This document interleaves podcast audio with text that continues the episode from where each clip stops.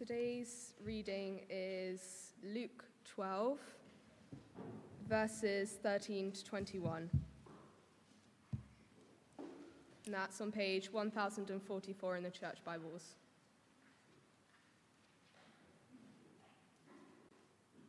The parable of the rich fool. Someone in the crowd said to him, Teacher, tell my brother to divide the inheritance with me. Jesus replied, Man, who appointed me as a judge or an arbiter between you? Then he said to them, Watch out. Be on your guard against all kinds of greed. Life does not consist in an abundance of possessions. And he told them this parable The ground of a certain rich man yielded an abundant harvest. He thought to himself, What shall I do? I have no place to store my crops. Then he said, This is what I'll do. I will tear down my barns and build bigger ones, and there I will store my surplus grain. And I'll say to myself, You have plenty of grain laid up for many years. Take life easy, eat, drink, and be merry. But God said to him, You fool, this very night your life will be demanded from you. Then who will get what you have prepared for yourself? This is how it will be with whoever stores up things for themselves, but is not rich towards God.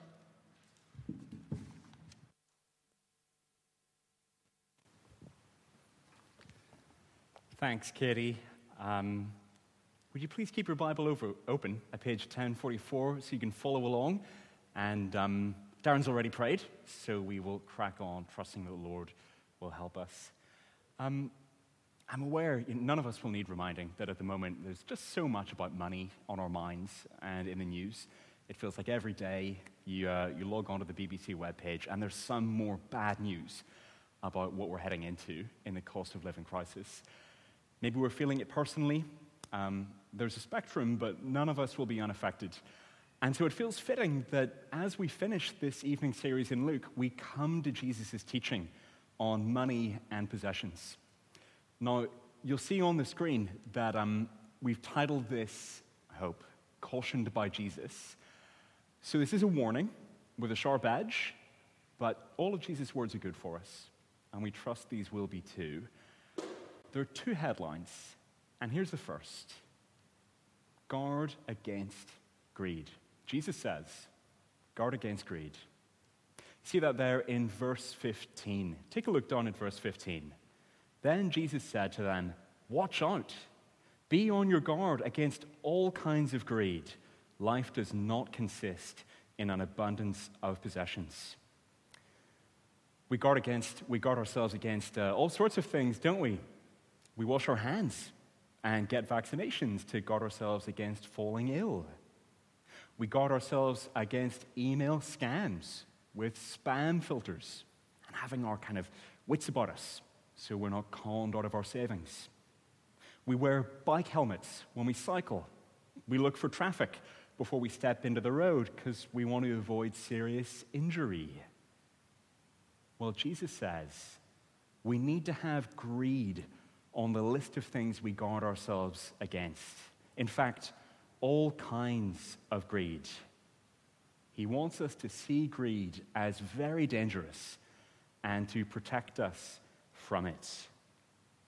Now, we might think, surely greed isn't as dangerous as all that, as dangerous as falling off your bike without a helmet on or stepping into traffic.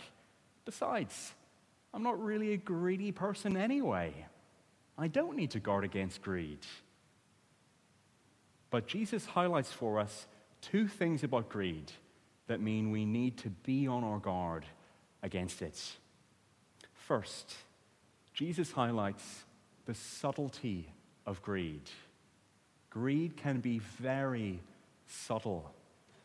A bit like this picture of a park. Lovely, isn't it? Well, actually, there's something hiding in this picture. Uh, believe it or not, there's a dog hidden somewhere. And I wonder can you spot him? Easy to miss, but can anyone spot the dog? Anyone at all? It's tricky. Well, let's reveal him. Here he is. easy to miss, but he's there lurking, even though you might not see him. In fact, here he is, a little bit more zoomed in a pug that uh, some photographer has captured at a perfect angle so that uh, he is there, but you'd easily miss him. Well, why am I showing us photos of a pug in a park? Well, when we think of greed, it tends to look very obvious. You know, we tend to picture the Scrooge, the miser who's hoarding his fortune and refusing to give to the poor. Or we picture the multimillionaire who's got more money than they know what to do with, but they keep buying more Ferraris and more swimming pools. You know, we kind of picture that big, obvious greed. Uh, one such millionaire was once asked, How much money is enough? And he replied, Just a little bit more. That's interesting, isn't it? We tend to picture big, obvious greed. But Jesus shows us greed can be much more subtle than that. It's like it's hiding in the picture, but you wouldn't know it. See, Jesus' warning against greed, it comes as a response to someone's reasonable request. Jesus has drawn a huge crowd, many thousands, Luke tells us. And verse 13, someone in the crowd said to him, Teacher, tell my brother to divide the inheritance with me. Seems very reasonable, doesn't it? Jesus, my brother has taken more of the inheritance than he should. Tell him to give me my fair share. What's wrong with that? But Jesus' response isn't what we expect. Verse 14 Jesus replied, Man, who appointed me a judge or an arbiter between you? I'm not getting involved in your inheritance dispute. Instead, this man, who hopes Jesus would help him with his finances, ends up getting a warning along with the rest of the crowd. Then he said to them, Watch out. Be on your guard against all kinds of greed. Life does not consist in an abundance of possessions. What's going on? Well, it must be that behind this man's reasonable sounding request, Jesus sees what's really behind it greed, a desire for gain. You'd easily miss it, like the dog in the photo. But Jesus gets out a yellow highlighter and circles what's hiding subtle greed. It actually fits with the passage we looked at last week. Look back at verse 1 of chapter 12, would you? With the same crowd, Jesus warns them be on your guard against the yeast of the Pharisees, which is hypocrisy. Now, stay with me here. Hypocrisy is wearing a mask before others, uh, being one person with them, and being something else secretly in reality. A mismatch between outside and inside.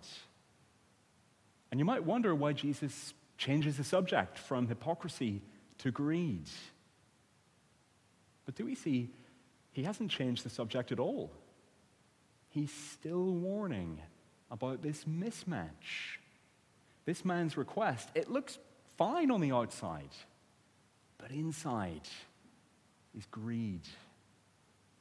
In fact, if you flick back a page to chapter 11, verse 39, you'll see Jesus blasting the Pharisees for just this kind of hypocrisy. He criticizes them for many things, but first on his list, verse 39 Then the Lord said to him, Now then, you Pharisees clean the outside of the cup and dish, but inside you are full of greed and wickedness looking good on the outside. But Jesus' x ray vision sees into the heart. And what does he see there? Greed. Which raises the question what would Jesus see if he looked into our hearts? Or more exactly, what does Jesus see when he looks into our hearts? The pastor Tim Keller once said that in all his decades of pastoral ministry, people have come to him and confessed basically anything you could imagine. But not one person has come to him and said, I'm struggling with greed. Isn't that interesting? It's crazy, considering Jesus teaches more about money than he teaches about sex or about heaven and hell. Jesus thinks greed is something we'll struggle with. It's crazy considering greed is everywhere in our culture. Every advert is trying to convince us life does consist in an abundance of possessions. So you need this. Store it up for yourself. It would be amazing if we've resisted absorbing any of that. See, most of our greed, and I speak for myself, probably flies under the radar, hidden. Probably this man didn't even think he was motivated by greed. He probably thought he was driven by justice and just out to get my fair share, what I deserve. But Jesus sees what's really going on.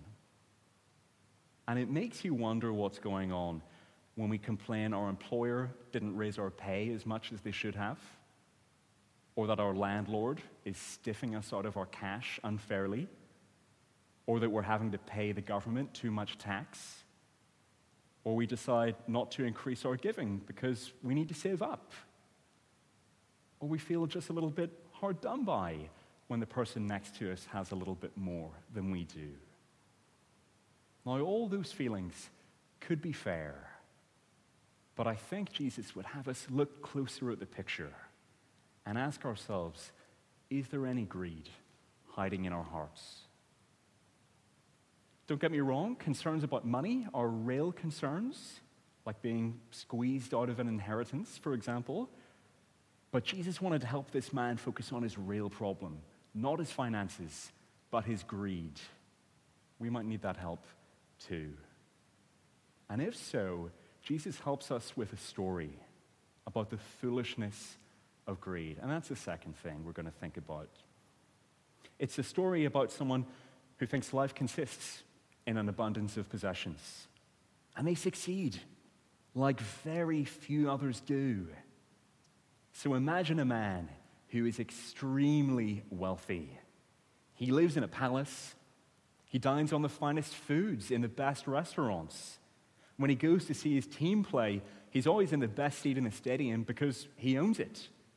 And he's never without his beautiful celebrity girlfriend and all his fans say to him, You're so wise. Tell us your secrets. And he does in his best selling book, 10 Steps to Success Get the Life You Wish You Had. And one day, an investment pays off big time. And he looks at his accounts and thinks to himself, I'm set for life. No need to work again. And he sets about inviting all his pals to come celebrate with him. And that night he lies in bed, mentally sketching out his retirement plans a holiday here, a cruise there. When suddenly he feels a pain in his chest and he reaches for the phone to call his private physician, but it's too late. And at his funeral, the speeches wax lyrical about what a wise man he was to do so well there's a heap of cards mourning his passing uh, and praising his achievements. But in the heap is one small card with just one word written on it Fool. And it's signed God. That's God's verdict on this rich man's life. Why is that? What makes this man such a fool? You know, there's no hint in Jesus' story that he got rich through evil stuff by being a gangster or drug dealer. So, what made him so foolish? Well, Jesus isn't criticizing his money itself. The Bible's clear that money is a good gift from God. Christians can be rich. Jesus isn't criticizing saving up. Proverbs says that it's wise to store up time, things in times of plenty for times of needs. Nor is Jesus criticizing enjoying yourself, enjoying God's good gifts, say, enjoying retirement. Although this is, I think, the one time the Bible happens to mention retirement, which is thought provoking. Now, what made this man a fool was that he stored up things for himself while ignoring God. That's how Jesus sums things up in verse 21. This is how it will be with whoever stores up things for themselves, but is not rich towards God. Again, it's the same idea as last week's passage. Remember, what's the solution to hypocrisy? To fear God, Jesus says. To remember, God always sees my inside. It's His judgment that matters. The foolishness of hypocrisy is that I ignore God instead of acknowledging Him. And it's the same with greed. The rich man is a fool because he ignored God, lived his life without God in the picture. And in the end, he's pronounced a fool. Because Jesus shows how all his riches were a gift from God. See that in verse 16? The man didn't generate his riches himself, it's the ground that yielded him abundance. But no mention of him thanking God, even once. Instead, his focus is all on himself. Did you notice that in Jesus' parable? It's all I, my, mine. Ten times in our English versions, 12 in the original. He talks to himself. He even decides what he's going to say to himself in the future when he talks to himself. His focus is so inward on himself, not on God. And his money, it gives him a false sense of security, even arrogance, as he plans confidently what his retirement will look like. But money is no defense against death. That word, his life is demanded from him. That's a financial term. It's the language of a debt being called in. See, this man owes his life to God, and money can't pay that debt. When God calls us to account, our money counts for nothing. Now, you might be feeling like I'm being very morbid tonight, and I realize I am. But the fact is that our funerals are inevitable. The probability is one in one. And yet, most people don't think about death. You know, when an inheritance is left and there's a dispute, what do people do? They squabble over the money and pay no thought to the fact that someone has just died and they're going to die too. What am I going to do about that? A friend of mine was taking his first funeral a few weeks ago, and he thought to himself, I'm going to gently, compassionately try to speak in a way that will help people realize this person has died and we're all going to die. We need to do something about that. And yet, on the way out, people just shook his hand and said, What a lovely sermon. We don't think about our deaths. Most people live life like this life is all there is, with no God in the picture. But God will require our lives of us and pronounce a verdict. How have we spent the life He gave us? Have we spent it wisely in relationship with Him? Or have we spent it foolishly, centered on ourselves and ignoring Him? Maybe in a long time, but none of us knows how this week will go. So let's hear Jesus' warning. Watch out. Be on guard against all kinds of greed. Life does not consist in an abundance of possessions. If we're rich, and by historical standards, many of us are, then we need to see the warning. It's possible to be rich and a fool in the end. Maybe we're not rich. Maybe we read Jesus' parable and we think, this doesn't apply to me. I'm nothing like this man in the story. But remember, that's not who Jesus is warning. He's warning a man complaining about his inheritance who is most likely poor. And if he's not, most people in the crowd are. You know, today they'd be worrying about their fuel bills going up and how to afford school uniforms. And Jesus says, be on your guard. You might have money worries, but don't be a fool. Watch out for greed. Well, it's good if, if at this point we're wondering, what do we do about greed? If this is foolish, what's the wise alternative? Well, that takes us back to verse 21. Jesus urges us instead of storing things up for ourselves, be rich towards God. Which I realize is quite a kind of weird phrase. It's the only time it comes up in the Bible. So, what does Jesus mean?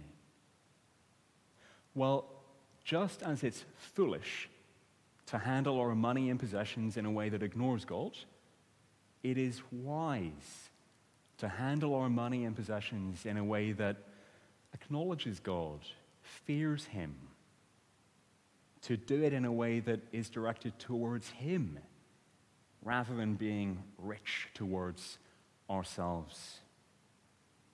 Spelling out what that looks like, well, it would be great to have longer. Um, it feels so relevant, doesn't it, this stuff, with what we're facing at the moment. But we're short on time. And so, my suggestion would be that if you have time tonight or this week, read what Jesus says next. Because if you glance down at verse 22, then you'll see that Jesus continues the thought. Then he said to his disciples, Therefore, I tell you, based on what I've just said, therefore. So be good to read what comes next and think about it. I'm just going to quickly highlight three things what it looks like to be rich towards God. One, being rich towards God means trusting our Father to provide for us instead of anxiously storing things up. Look at what Jesus says in verse 22. Therefore, I tell you, do not worry about your life, what you will eat, or about your body, what you will wear. For life is more than food, and the body more than clothes. Consider the ravens. They do not sow or reap, they have no storeroom or barn, yet God feeds them. And how much more valuable you are than birds. Verse 27 Consider how the wildflowers grow. They do not labor or spin. Yet I tell you, not even Solomon in all his splendor was dressed like one of these. If that is how God clothes the grass of the field, which is here today and tomorrow is thrown into the fire, how much more will he clothe you, you of little faith? Number two, being rich towards God means having a heart set on God's kingdom, not curved in on myself. Verse 29 And do not set your heart on what you will eat or drink. Don't worry about it. For the pagan world runs after all such things, and your Father knows you need them. But seek his kingdom, and these things will be given to you as well.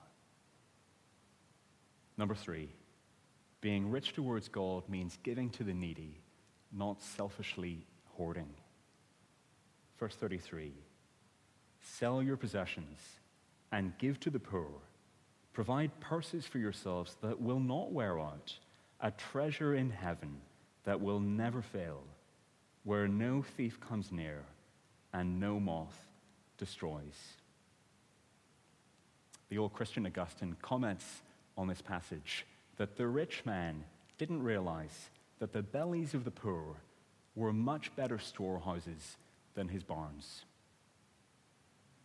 Well, we've just sketched out what it means to be rich towards God. As we finish, some of us will have heard of a, a kind of distortion of the Christian faith called the prosperity gospel. It was basically this idea that if you follow Jesus, he'll make you rich. And I hope that many of us have a sense to see through that, that it's a con. It's not what Jesus promises.